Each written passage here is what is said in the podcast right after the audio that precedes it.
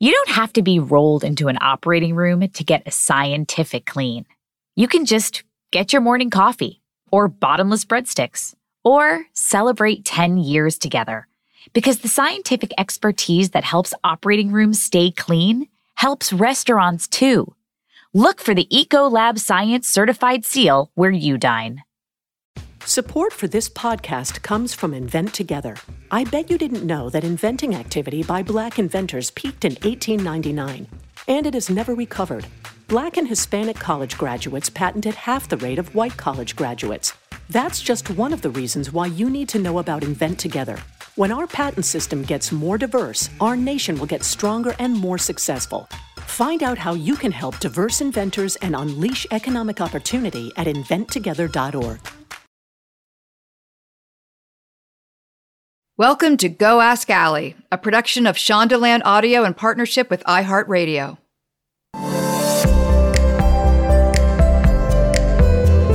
Hi, I'm Ali Wentworth, and you're listening to Go Ask Ali, where this half of the season I'm asking how do you grow healthy relationships?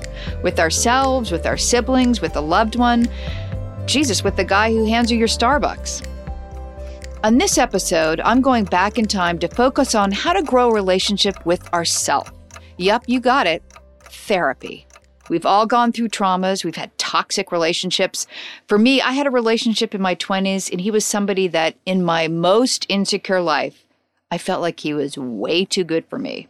And so I had to be the perfect version of what I assumed he was looking for, which was not me at all.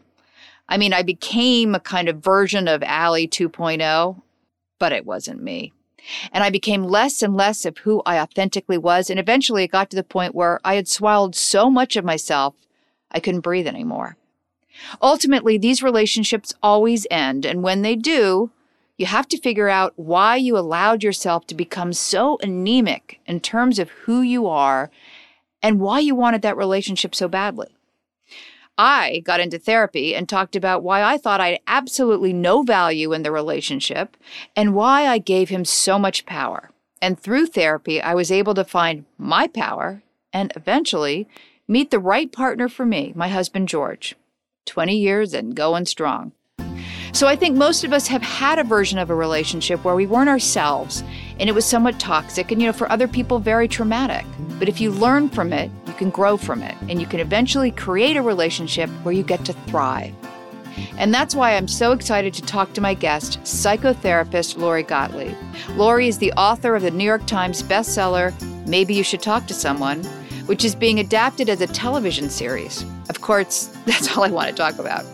In addition to her clinical practice, she writes the Atlantic's weekly Dear Therapist advice column and contributes regularly to the New York Times and many other publications. Her recent TED Talk called How Changing Your Story Can Change Your Life was one of the 10 most watched of the year. Lori is the co host of the new iHeartRadio podcast, Dear Therapist, produced by Katie Couric. Lori, my gosh, you sound incredibly busy during this pandemic. Well, I am, but it's all work that means a lot to me. And so, it, you know, it feels like work that is productive and helping people. And it is. I have to say, I've always been a huge fan of therapy.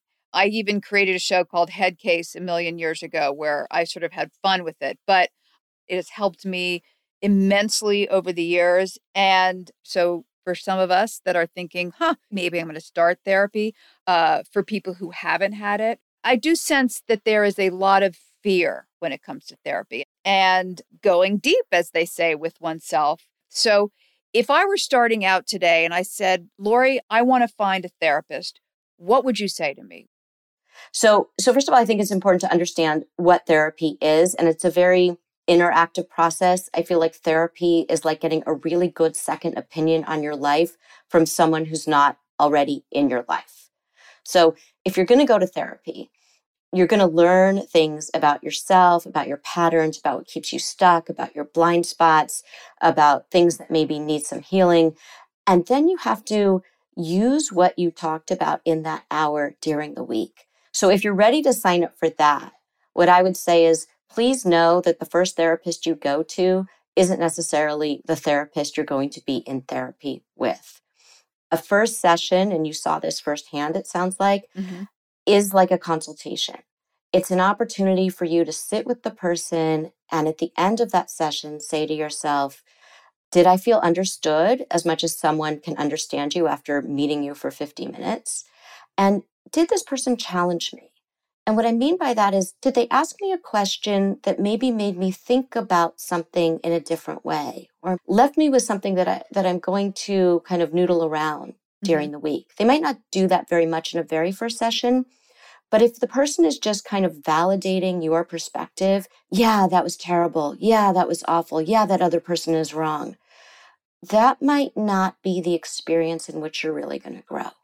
Well, you've written about the need for validation from a therapist and I've I've actually known people that have gone to therapists and when they discuss it with me they say, "Yeah, and you know, Dr. Blank says that I shouldn't have to do that. And Dr. Blank says that I am pretty. And you go, oh no, oh no, no, no, no. I'm hearing that and cringing. Yeah. I mean, it's a lot of projection, right? To go to a therapist and try to quote unquote please them, you're probably not going to get to a place where you can really look at your stuff, I'm assuming. Well, look, and it, you know, in the book, I talk about the difference between idiot compassion and wise compassion. Yes, I was just going to get there. I love that. I, I think it's so important when you're looking at therapists because idiot compassion is what we get from our friends. So we go to our friends and we say, here's what happened. And what do we do? We want to support our friends often. So what we'll do is we'll say, yeah, you know, that person was wrong. You were right. Or that's so awful. Or, but maybe their response to what's happening is contributing to the problem. Mm-hmm just that kind of blind support. Wise compassion is what you hope to get from your therapist. It's where a therapist holds up a mirror to you and help you to see yourself in a way that maybe you haven't been willing or able to. It's not for the therapist to kind of boost your self esteem. It's for a therapist to help you see yourself most clearly so that you can draw your own conclusions about, you know, how you see yourself. And also, it helps you to make better decisions about your life. When you can see your role in what's not working, you can make choices and now you can actually affect change. You can't do that if all you're doing is getting like, you know, a validation machine. Mm-hmm. And let me ask you this I've always wanted to know this. When a patient comes in to consult with you, can you tell right away if this is a person that you're going to need to sort of coax to be able to be vulnerable and do the work? I would imagine people are very stiff when they first come in. Yeah, well, of course. I mean, you know, you think about the therapeutic relationship, there's nothing like that mm-hmm. in the outside world. So you're starting the relationship knowing that you're going to be very vulnerable with this person who's an absolute stranger to you. And at the end of it, after you've formed this intensely meaningful relationship with this person, you're going to say goodbye. Um, with therapy, you know that that's the end goal. So I do think that it's natural that when people come in, they're, you know, they're not sure what to think of the situation. And rightly so. You you have to form a relationship with a therapist, and that takes some time to build that trust. Are you in therapy? I am in therapy. And in the book, in fact, the book follows the lives of four patients of mine as they go through their struggles. And the fifth patient in the book is me as I go through my own therapy. So I think it's really important. You know, I say at the outset that my greatest credential is that I'm a card carrying member of the human race. I know what it's like to have struggled in the world, just like any other human being. Right. You also write about therapists know they're simply seeing kind of a snapshot of a person at a particular time. Is that what you mean about, you know, let's say 45 minutes? And then the rest of the work is still the work of them going out and living their lives the rest of the time. What I mean is that we can be so critical of ourselves. And so when people come in, they might be coming in with this very distorted view of themselves and their situation in a very negative way. They can't see the whole picture. Mm-hmm. You know, I always say we're unreliable narrators because we're telling our story through a subjective lens. So a lot of what I'm doing is editing, really helping them to flesh out other perspectives. So when I say I'm looking at a snapshot when somebody comes in, I'm seeing them at a moment in time, but they're seeing that moment in time as the entirety of their lives. And it's just not right because there's so much more. And a day later, a week later, a month later, if you took a snapshot, their lives will look very different. And you say that therapy can't help people who aren't curious about themselves. You must know right away when a patient comes in and they're being told to go to therapy versus they've come in and they're ready themselves and curious, as you say, about themselves to go into therapy. Right. And what I mean by that too is that a lot of times people will come in even willingly and they definitely want something to change, but what they want to change is someone else or something else out there. And what they learn is that they're going to need to make changes. So, really, therapy is about how do you relate to yourself and how do you relate to others and what changes do you need to make so that things go more smoothly for you. One of the main things I want to talk to you today, especially when we're trying to grow a relationship with ourselves, is sort of toxic behavior and past relationships and how they inform us now and how they inform future relationships. Um, you say we are our own jailers, and freedom involves responsibility, which scares us. I love that phrase because it is very scary to sort of go into your own life and your own responsibilities of things that have happened or relationships that you have had. There's a lot more to come after this short break.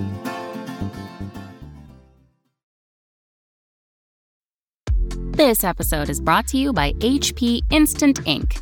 No one is reading your mind, but HP Instant Ink knows when your printer is running low and sends you new cartridges, so you never have to think about ink. Save up to 50%. You'll pay less than $5 a month for ink and never run out again. Find out if your printer is eligible and enroll today at hpinstantink.com. Conditions apply. For details, visit hp.com slash instantink Spotify.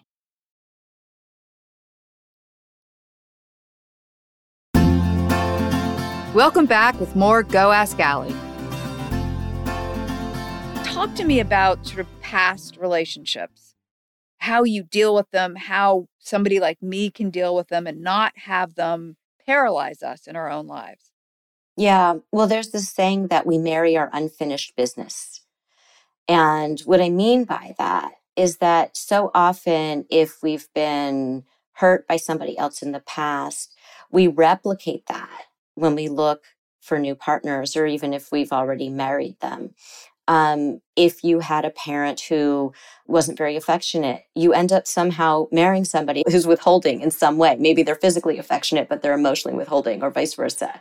Um, if you had a parent who drank a lot, suddenly you're like, wait a minute, I'm with somebody who has some kind of addiction. Right. And so what happens is when you're drawn to someone, you think, oh, that person's going to be so different from that person who hurt me in the past because they present very differently. But once you're actually in the relationship, you start to notice, wait a minute. And what happened was it was like you, your unconscious was saying, Hey, you look familiar, come closer. But your conscious mind is like, you don't look familiar at all. That's why I want you. It's called repetition compulsion. And, and basically, you know, the unconscious mind is sort of like, well, this time I'm going to get what I didn't get, right? So it's like you lost before, and this time I'm going to win. This time I'm going to get that from that kind of person. This is completely outside of our awareness. And by the way, this doesn't happen once you've kind of worked through whatever happened earlier. So it only happens when it's still sitting there. That's why we say we marry our unfinished business. Right. I mean, I'm a child of multiple divorces. And now that I've, you know, done some work, I look back and I think, what my parents did was they started with whatever were their issues, you know, with their parents, and then they married somebody that looked totally different and then went, oh, no, not that, and then react, which I know as a teenager, I looked at that and said, I'm not going to do this. I'm going to be very conscious of not having a reactive set of relationships. Right. And that's very common. And what happens is what we want in our relationships is we want to feel a sense of home but but a healthy home, a safe home, a loving home. And so if you do that kind of reactive thing and you go completely the other way, that person's going to be so different from you that they won't feel like home at all. You won't really have any any sort of touch points, anything in common. I think we've all had relationships that didn't work out for whatever reason. Talk to me about how I wrestle with the idea of moving on from a toxic relationship and yet allowing it to be a particle of what makes up who I am? I'm so glad you asked that because this is one of the most common questions that we get to the Dear Therapist podcast, where somebody writes in and they say, I was in this relationship and I'm having so much trouble moving on from it, not because I necessarily want to be with the person anymore, but because it sort of scarred me. And what happens is usually the person is sort of telling a story about that relationship that again needs some editing. So their idea of what happened in that relationship and their idea of what it means about them mm-hmm. is something that is distorted. And so it's important to look at your role in what didn't work in the relationship, but it's also important to be able to distinguish what was yours and what was theirs. And I think that so many times what happens is, especially if you did not want the relationship to end, mm-hmm. You think there's something unlovable about you. There's something wrong with you. Um, you know, why did this person not love me enough to want to marry me? Why did this person pick that person over me? Or sometimes people have said things to them really upsetting things that are just not true for all kinds of reasons that don't match the reality of you. For example, we had somebody write into the podcast and they said, you know, I, I was with this person. And then at the end, he said, you know, he never really loved me. And, you know, you know, like all these things that were just so cruel. That were said to them? That were said, yeah. yeah. That the person said later when it, it, it, it kind of exploded people will say all kinds of things to protect themselves to justify things to themselves, to make themselves feel better. Um, the person who said that had a lot of sort of narcissistic tendencies that, you know, sort of came out at the end of this very cruel explosion. But she took it literally. She she thought what this person is saying is true. Yeah. And it's not. And so I think that's where a lot of people feel stuck and like they can't move on because they're they're sort of like replaying those scenes in their minds as if, you know, they're accurate when they're not which is giving that person a tremendous amount of power too. Right. It's sort of like, how did that person become the arbiter of your self worth? Right. You know, you can have a good experience as a child and still fall prey to this because those intimate relationships are so powerful. Yeah. You know, you can still be incredibly hurt and confused and just gutted by the end of a romantic relationship, even if your childhood gave you sort of the foundation of, of having a loving relationship. So, how do we not get in a relationship with someone who's similar to someone we may have been hurt by in the past? So, it's really important to understand yes, that other person was hurtful to me in these ways, but why was I drawn to that person? Why, and then why did I stay? Mm-hmm. So a lot of times people say, well, you know, what do all these guys have in common? It's what, do, what is it about me that I keep going after people who are going to disappoint me? Right. You hear women say a lot, you know, I, I'm just attracted to bad boys. Mm. And it's kind of like, well, why? What is it in you that is attracting you to the quote unquote bad boys? Right. So you want healthy chemistry. There's unhealthy chemistry and there's healthy chemistry. The unhealthy chemistry is that there's that incredible draw to these very toxic people. That's unhealthy chemistry. Healthy chemistry is, wow, I'm really excited about this person. I want to get to know them better. Right. It's funny because I was attracted to uh, unhealthy qualities when I was, you know, in my 20s, one after another. And when I finally did a lot of therapy and later on in my 30s met my husband, uh, I had that sort of healthy reaction, which is I want to talk to him and get to know him better. And then for me, the fact that I was sexually attracted to him was like, oh, thank God. It's all there. it's all there. Because I, I always thought I wouldn't be you know? Right, right, right. Well, that's what people imagine, and that's the excuse that they give themselves there's this woman in the book I, I, call her charlotte in the book yes. and she's this young woman who keeps dating the wrong people over and over and over. And she sort of has this attitude that a lot of people have when they don't realize that they have this role in what's going on. And she's like men are terrible you know like men are just there's no good men out there. And it's like no there there are plenty of good men out there. You just you just don't seem to be attracted to any of them. Right. Um, and it's not because they're not attractive by the way right? Right. Um, and so it's like what you said with george it's like oh yeah you know you you can have both. And, and most people who are happily in relationships and happily married, that's what they have. Um, but I think that that what happened with her is, you know, then then she finally meets this guy in the waiting room of my therapy office who happens to be seeing another therapist in my suite. So then he shows up to therapy with this other woman, like in the waiting room. And we're trying to figure out, you know, is it his sister? Maybe they're doing family therapy. And I'm like, no, I'm sure it's like his girlfriend. And of course it is, because that's who she goes after unavailable men. That's what she is drawn to. And it isn't until she can really see the connection between her father, who was somebody who would be incredibly loving and incredibly available and then kind of disappear right? And then he'd be incredibly loving and available and then disappear. Those were the men she went after. And she refused to acknowledge that there was any connection between what she grew up with and what she was drawn to as an adult. And once she started to see that, then she had to confront her relationship with her father and she had to talk to her father about her relationship. And she had to come to some place of, being an adult in that relationship and not being the vulnerable child every time he disappointed her because he would continue to disappoint her as an adult, mm-hmm. right? What a lot of people are trying to do in their adult relationships is get a redo on their childhood with this person who is not their parent.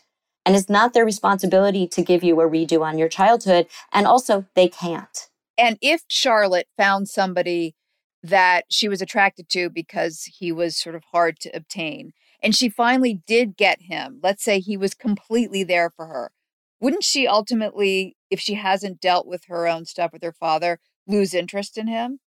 Well, what happens is people who have that kind of upbringing have a fear of abandonment. They pick people who are not going to really be intimate with them right? Be emotionally intimate with them, who are really going to be there for the long haul. They actually pick people who will abandon them because then they don't actually have to be intimate with somebody where it matters. And so this whole thing about chemistry where they meet someone great and they say, Yeah, but I'm not really attracted to him. That's because he actually won't abandon you and you will be forced to be in this relationship that will make you so uncomfortable because he's going to show up and he's going to be present and he's not going to put up with all your BS, right? Like he's going to call you on your stuff. And, and, you know, you're going to have to, this is like prime time relationship now. Yeah and you're not really ready for prime time because you are so afraid of showing up and being intimate because that hasn't worked out well in the past. And how can we be sure that our present or future relationship is going to be a healing one? Like, how do we know we're not in the habit? Well, you can't be. I mean, the price of loving is is is that you know you can get hurt. You will get hurt, even when it's the right person. Yeah. Look at what happens. You know, how many times do we hurt the people that we love unwittingly? We don't mean to hurt them, but we do because we're human and we're imperfect. And so we will get hurt by the people that we love, and we will hurt the people that we love. But the question isn't, will I get hurt or will I hurt someone? It's what happens when we try to repair it how do we do the process of repair with each other? And so we, we have this phrase, rupture and repair. Mm-hmm. So there will be ruptures in any intimate, loving relationship. And the question is, how do you repair? And if you are good at repairing together, then that's a really healthy relationship. What do you do about when we disagree? How do we repair that? When we've hurt somebody and we didn't mean to, how do we repair that? We've hurt someone and we meant to because we were hurt. We, we regressed in that moment, right? yeah. How do we repair that? Yeah. Yeah. Um, and we do that, you know, you practice that with your kids all the time, right? Are you the parent who can say to your child, I made a mistake. I'm so sorry. Yeah. And then your kid learns how to do that, and your kid grows up and says, I know how to do that in relationship. It's funny. I just had that with one of my daughters the other day. Whereas I, an old habit would have been uh, just to be defensive well, that's because you do that. That's why I said yep. that. That's why I did that. It took a lot for me and it was it was very healing for both of us to go to her room and go, "You know what? You're right." And I believed it. It's true. She was right. And I was sorry. That soothed her instantly whereas we could have had a fight that lasted days. Right. And it, and it brings you closer yeah. when you're able to say, you know what, I screwed up. I'm so sorry. It creates more trust between you. I had a relationship that I ended. Uh, because of it, I had a full depression afterwards. I was crying. You would think that I was the person that was broken up with. And it took me a really long time to understand, like, why am I so upset? I, I ended it. Well, I think what people don't understand too is just that when a relationship ends, so does the future that you had imagined. So it's like here's a plot twist in your story. And people grieve, even if they don't want to be in that relationship, even if, like in your case, you were the one who broke it off because it wasn't the right relationship. you're grieving this idea that you had in your head of, I found my person and um, this is what the future is going to look like. And now you're back to, will I ever find the person? Right. What's going to happen? All of that uncertainty. Humans don't do well with uncertainty. And sometimes the reason that people stay in relationships that aren't working longer than they should is because there's the certainty of what's right in front of you. Even if the certainty of what's right in front of you isn't great. Right. Versus the uncertainty of, will I ever find what I'm actually looking for? It's kind of like the devil you know. It's interesting because we're living in a world of uncertainty right now. And so I, I think it makes everybody completely anxious. Right. And and with that, just like with the end of a relationship, comes that grief and that loss. Um, there's the loss of the illusion of certainty, right? And so much this year, of course, has been lost literally, Mhm. like loss of life, loss of health, loss of jobs, loss of income, Mhm. loss of dreams. Yeah. People think, well, if I have a roof over my head and food on the table, I'm not allowed to feel that loss. And when you go back to that question that you asked about going to therapy, that's what prevents people from going to therapy, that they think there's this hierarchy of pain. And that, you know, it, we don't do that, by the way, with our physical health. So Mhm. what we do with our emotional health is we say, yeah, I'm, I'm sad or I'm anxious or I'm having trouble in my relationship or my marriage, but I'm not going to go see someone because, you know, it's not that bad. I'm not suicidal. Yeah. Right, right, right. You know, it's like I can still function, Mhm. right? Mhm. Um, when you break your arm, you don't say, Well, I don't have cancer, so I'm not going to go to the doctor and get an x ray and get a cast because it's not that bad compared to somebody who has cancer or Parkinson's or whatever it might be. Right. But that's what we do with our emotional health. You know, it's like, well, yeah, something feels off. I feel stuck. I feel like something's not working in my life. But, you know, it's not that bad. So I'm just going to wait. And what happens is people don't come to me until they're having the equivalent of, let's say, an emotional heart attack. And at that point, it's harder to treat because now you're in a much more difficult place. So we have to kind of get you back to baseline and then work with what we would have worked with if you'd come in at that time. Mhm. And also, and more importantly, you've suffered unnecessarily for however long. So often when people come into therapy, I'm not just asking what's going on right now. I want to know why now? Why this day, this week, this month did you make the call? Because for me, I'm assessing for readiness. Right. And hopefully it's not a problem that's been going on for years, but sometimes it is. And I always feel like, wow, I wish that we could get the message out to people. You don't need to wait years to go and talk to somebody. Right. The lyrics are I'm here because of a breakup, but what is the underlying soundtrack? Right. I always say I'm listening for the, the music under the lyrics. Yes. And the lyrics are I'm here because of a miscarriage. I'm here because of trouble in my marriage. I'm here because I'm depressed. I have some kind of loss. Um, but the music is what is the underlying struggle or pattern going on here that maybe plays into this? It's interesting. I have a friend who so wanted this picturesque life, you know, like we talked about, like the dream. And her marriage blew up, and it turned out he was a meth addict and gay and embezzled all their money. And I said to her, You need to go into therapy right away. And she said, Why? It's, you know, the worst is over. And, and it's interesting because I hear that a lot the excuse of, well, we broke up, it's over, you know, push it down, move on. And those are the people that aren't dealing with the scary, deeper stuff. Right. So you called it scary, but see, I don't think of our feelings as scary. I think that our feelings are like a compass. They're like GPS. They tell us what direction to go in. And if we're not paying attention to our feelings, it's like it's like walking around with a faulty GPS. You don't know how to make choices or decisions that are good for you because you're not paying attention to the information that your feelings are giving you. And so what do people do when they don't want to feel their feelings? First of all, they judge them. They're like, I'm sad or I'm anxious. That's a bad feeling. It's like, no, there are no good feelings or bad feelings. Even envy. I always say to people, follow your envy. It tells you what you want, it tells you about desire. And if you kind of stuff down your envy, you will do nothing to pursue your desire. And so, what do we do when we have a feeling that we characterize as bad? Well, you can think that you're kind of stuffing down your feelings, but you're not. You can't compartmentalize them that well for very long. And so it comes out in too much food or too much wine or an inability to sleep or a short temperedness or problems in relationships or the mindless scrolling through the internet. right? Yeah. Um, we don't want to feel. So people come into therapy and, and they're in pain and they say, Help me not to feel. And I say, No, I'm going to help you to feel because that's where freedom lies. So beautifully said. We're going to take a short break and we'll be right back.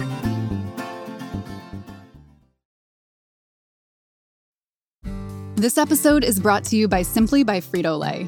These days, you have a lot going on, but now, thanks to Simply by Frito Lay, you have one less thing to worry about. So kick back and enjoy your favorite Frito Lay snacks with ingredients to feel good about, like Simply Blue Corn Tostitos, sea salted ruffles, and even white cheddar Cheetos puffs.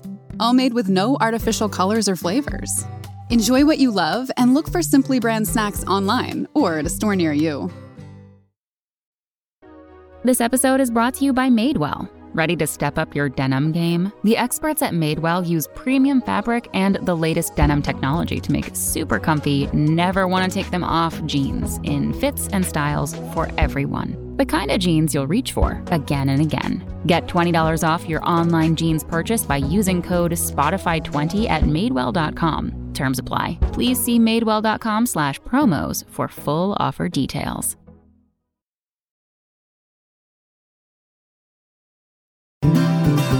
You're listening to Go Ask Ali. Let's get back to the conversation. For couples, you know, and, and again, I want to keep it about sort of growing a relationship with yourself, but but many of us have a, a significant other, and it's incredibly difficult, I would imagine, when one person wants to kind of quote unquote do the work and the other person doesn't, or they're reluctantly pulled in to therapy. Um, when a couple comes into you, can you tell right away if it's going to work, if it's not going to work? Yeah. So, you know, even on the podcast recently, we had this situation where the woman in the marriage had cheated on the guy. And at first, she did not want to be in the marriage, but then she came back to him. And it was very apparent to us that she really didn't want to be in the marriage, that she was doing that for the kids and, and a sense of sort of safety, but she really didn't love her husband. And he could not see that. We tried to help him see that was going on. It's very painful mm-hmm. when that happens. Um, you can't do couples if both people aren't interested in in doing the work. And so, what I do before people come in, if they want to stay together, I always say, I want you each before the first session to write down not what you want the other person to do, but what you want to do to improve this relationship. And that changes the whole dynamic of what the couples therapy is like because instead of coming and saying, well, you need to do this and I'm not getting this and this needs to happen, it's no matter what the other person does or doesn't do, here's what I am going to do to improve this. And let's see what happens when I take the steps to make this relationship better. Have you ever said to a couple, it's not going to work? I'm just going to stop you right now. Well, sure. I mean, if if if you're not going to be honest that's the biggest obstacle is people really being honest about what they want and where they are. So they're they're pretending and then they don't really want to come to therapy. You know they're sort of like they'll come late or they won't show up and the other person's waiting there for them. I need them to be able to say in the room i'm not sure. And for the other person to be able to tolerate that. Can you tolerate the i'm not sure of your partner and do this work together you know without being like well if you're not sure i'm leaving right? Mm-hmm. Because then you're never going to see what could be between the two of you. And sometimes the work is how can we split up? Right? Mm-hmm. Like where they both are saying, we don't want to be together. We know this is over, but we want to learn how to co parent together. We want to learn how, because we're going to have a relationship with each other for the rest of our lives because we have kids together. When a couple comes in and you see that one person has not dealt with sort of letting go of past toxic relationships, do you ever sort of split them up and say you need to do individual therapy and we'll also deal with it and how you sort of interact in your marriage or your relationship? Oh, yeah. I mean, absolutely. Sometimes people need to do individual work. I will say that couples therapy can sometimes move you along individually a lot quicker than individual therapy will. Oh, that's interesting. Because I am seeing you in relation to somebody else who is not me. and so so when somebody comes in it takes me longer to figure out well what might be going on with their partner what part of the story are they not telling me what parts of the story are they emphasizing or minimizing mm-hmm. in terms of their own role in it um, because of shame right that's why people don't talk about those parts. In couples therapy, I'm hearing parts of the story that the other person is leaving out because their partner is sharing that with me. So I get a much fuller picture. And, you know, as you say, the nature of life is to change, but the nature of people is to resist change. And if we're speaking now to a lot of people that want to improve themselves and their life, how do we jump that hurdle of resistance? Right. Well, you know, I think that part of the resistance is that we are worried that we're going to, again, go into this place that's unfamiliar to us. So I, I think change is listening to what is that voice that's preventing you from changing? What is that voice in your head? Um, and I will say, by the way, that we are so self critical when we actually listen to that voice. When we're talking so much about relationships today and we're talking about relationships to others.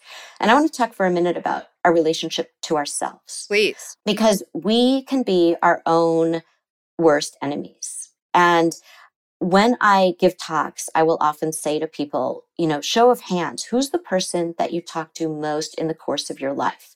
Is it your partner? million hands go up. You know, is it your sister? Is it your mother? Is it your best friend? Is it, you know, who, who is it? Right. Um, lots of people think that that's the person they talk to most in the course of their lives. But the truth is, the person we talk to most in the course of our lives is ourselves. And what we say to ourselves isn't always kind or true or useful. So I had this patient who came to me and I could tell she was so self critical and she could not see it. And I said, Listen, I want you to go home and really listen to that voice in your head. And I want you to write down everything you say to yourself over the course of a few days and come back next week and we'll talk about it. So she comes back the next week and she starts to read this. She had dutifully done the assignment and she's crying and she says, I can't even read this. I am such a bully to myself. And there were things like just in the course of a day, as she listened to herself, like she made this very minor mistake. And as she was working, and she said, God, you're such an idiot. Right. Mm-hmm. In this really, really like just a horrible tone to herself. If her friend had made that very same mistake, she would not for a second think that her friend was an idiot and she would not have handled it that way. Or just like she saw herself when she was walking by like a store window and she thought, God, you're so ugly. Mm. You look terrible today. Oh you know and you would never i mean just the things we say to ourselves we don't even realize that we're saying them some people think well you know that's how i hold myself accountable that's how i grow and change as if i'm really tough on myself no actually that's the opposite if you talk to yourself that way it creates shame. And what do we do when we feel shame? We hide. It's not like we say, yeah, I'm going to improve myself now because I'm so ugly or I'm so incompetent and I'm such an idiot. Right. Um, think about it as how you would talk to your child. If you said to your child, you made that mistake, you're such an idiot, are they going to be motivated to change? No. Are they going to learn from that? No. Will they grow from that? No. So when you think about self compassion, that is how people change. Like if you're compassionate with your child, if you say, Oh, honey, listen, you made a mistake there. Let's talk about that. Let's understand that better. Then your kid is going to grow from that. They're going to be kinder to themselves. And then they're going to say, Oh, next time, now I know what to do. And so if you're compassionate with yourself, you're not going to be bathed in shame. And therefore, you'll be able to look at your mistake for what it was. And then you'll be able to make changes. So in a relationship, if you say, wow, I'm able to apologize, right? Mm-hmm. You know who are the people who can't apologize in a relationship are the people who have so much shame around their mistakes. They grew up thinking, I have to be perfect. I can't acknowledge when I make a mistake because then I'm going to be shamed. So they don't want to apologize to their partner because they think that their partner's going to say, Oh, see, you were wrong. I was right. When their partner is not going to do that at all. Mm-hmm. Their partner's going to really appreciate that you can take responsibility for your role in whatever happened. And so, what do you do with, you know, I, I like to think of it as like a little film clip that goes over and over in your head that are those bad messages. How do you stop that? If I wanted to learn how to sort of self soothe and be loving to myself, what, what would I do? How would I start? Well, I think you have to notice what is the story that you have in your head.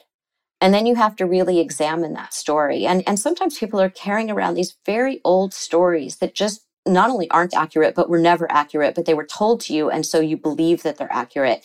But as an adult, it's like wearing clothes that don't fit you anymore. You're just carrying it around because you've never taken the time to step back and say, wait a minute, does this really fit this story?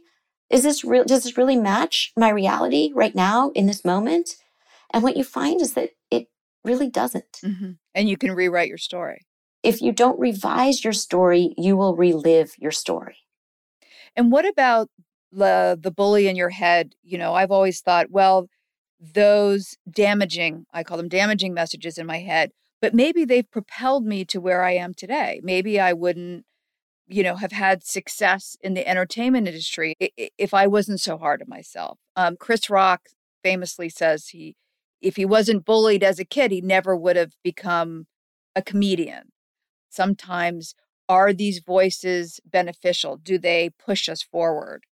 I think the experience of being bullied makes you a keen observer mm-hmm. of the world because you go into this other place, you're very alone. You feel very alone when you're bullied, when you're young and you don't have a lot of support. So when Chris Rock says, you know, and I don't know what his story is at all, so I, I, don't want to be presumptuous, but I will say that when people make those kinds of comments, like, well, I was bullied and it made me like a comedian or a writer or whatever, that's because you were a keen observer. You know pain, you know what it's like to be alone, you know what it's like to feel things.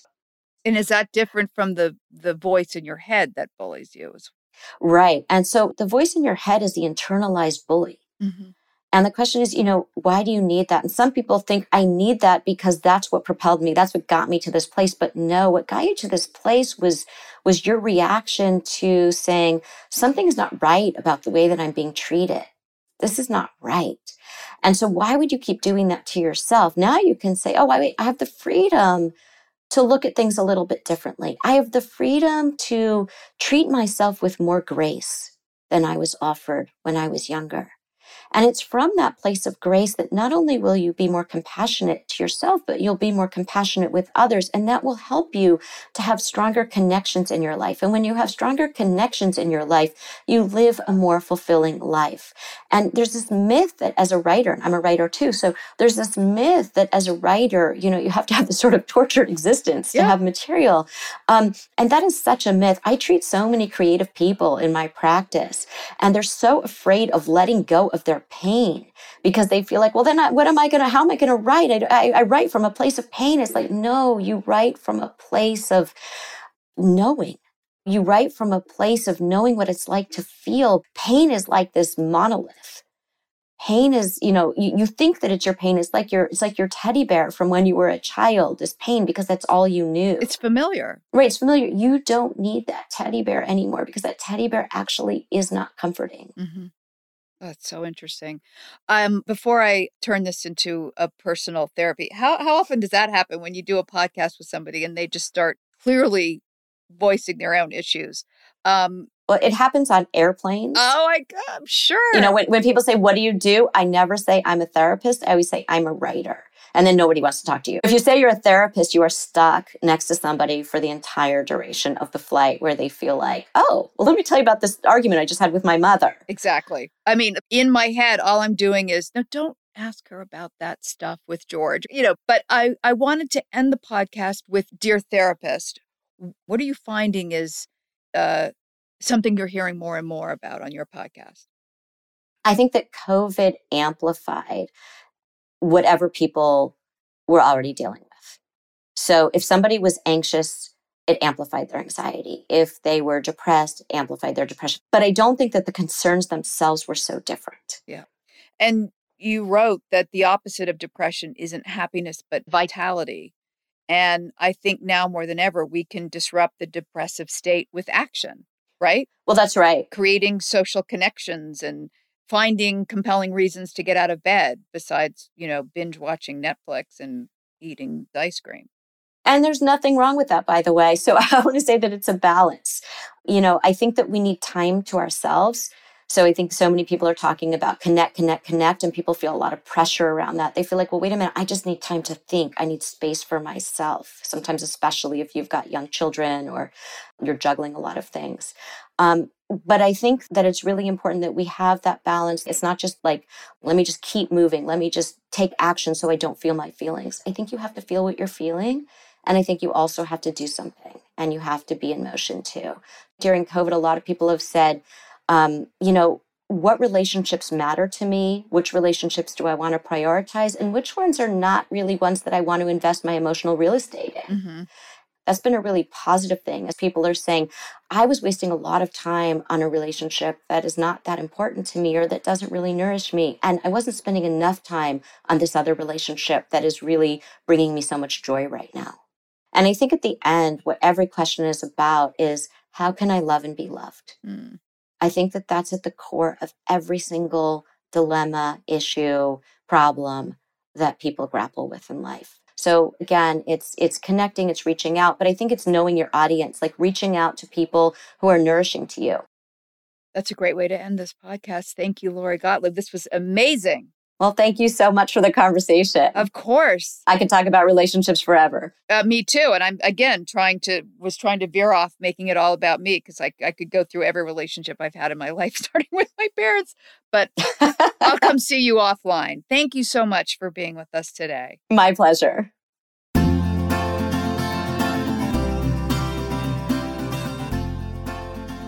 I'm a huge advocate for therapy. And I've had a lot of bad therapy. I remember one time being in therapy and somebody knocked on the door. It was the patient for the next hour, and both the therapist and I were fast asleep. so there's that kind of therapy. And there's actually good therapy. And I think now there are so many outlets. So do yourself a favor, whether you can afford to have therapy or you can listen to podcasts about therapy or read columns like Dear Therapist. Um, you won't be sorry, and it actually helps you to do that inner work so that we can all kind of stay away from the toxic situations and relationships in our life.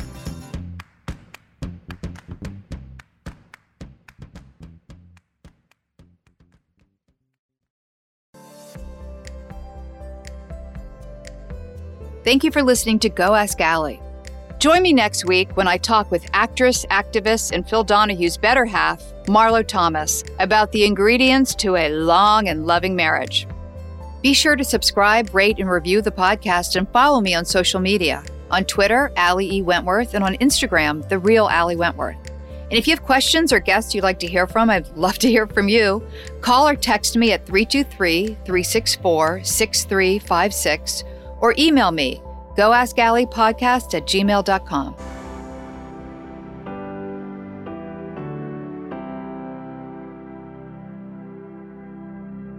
Go Ask Ali is a production of Shondaland Audio in partnership with iHeartRadio.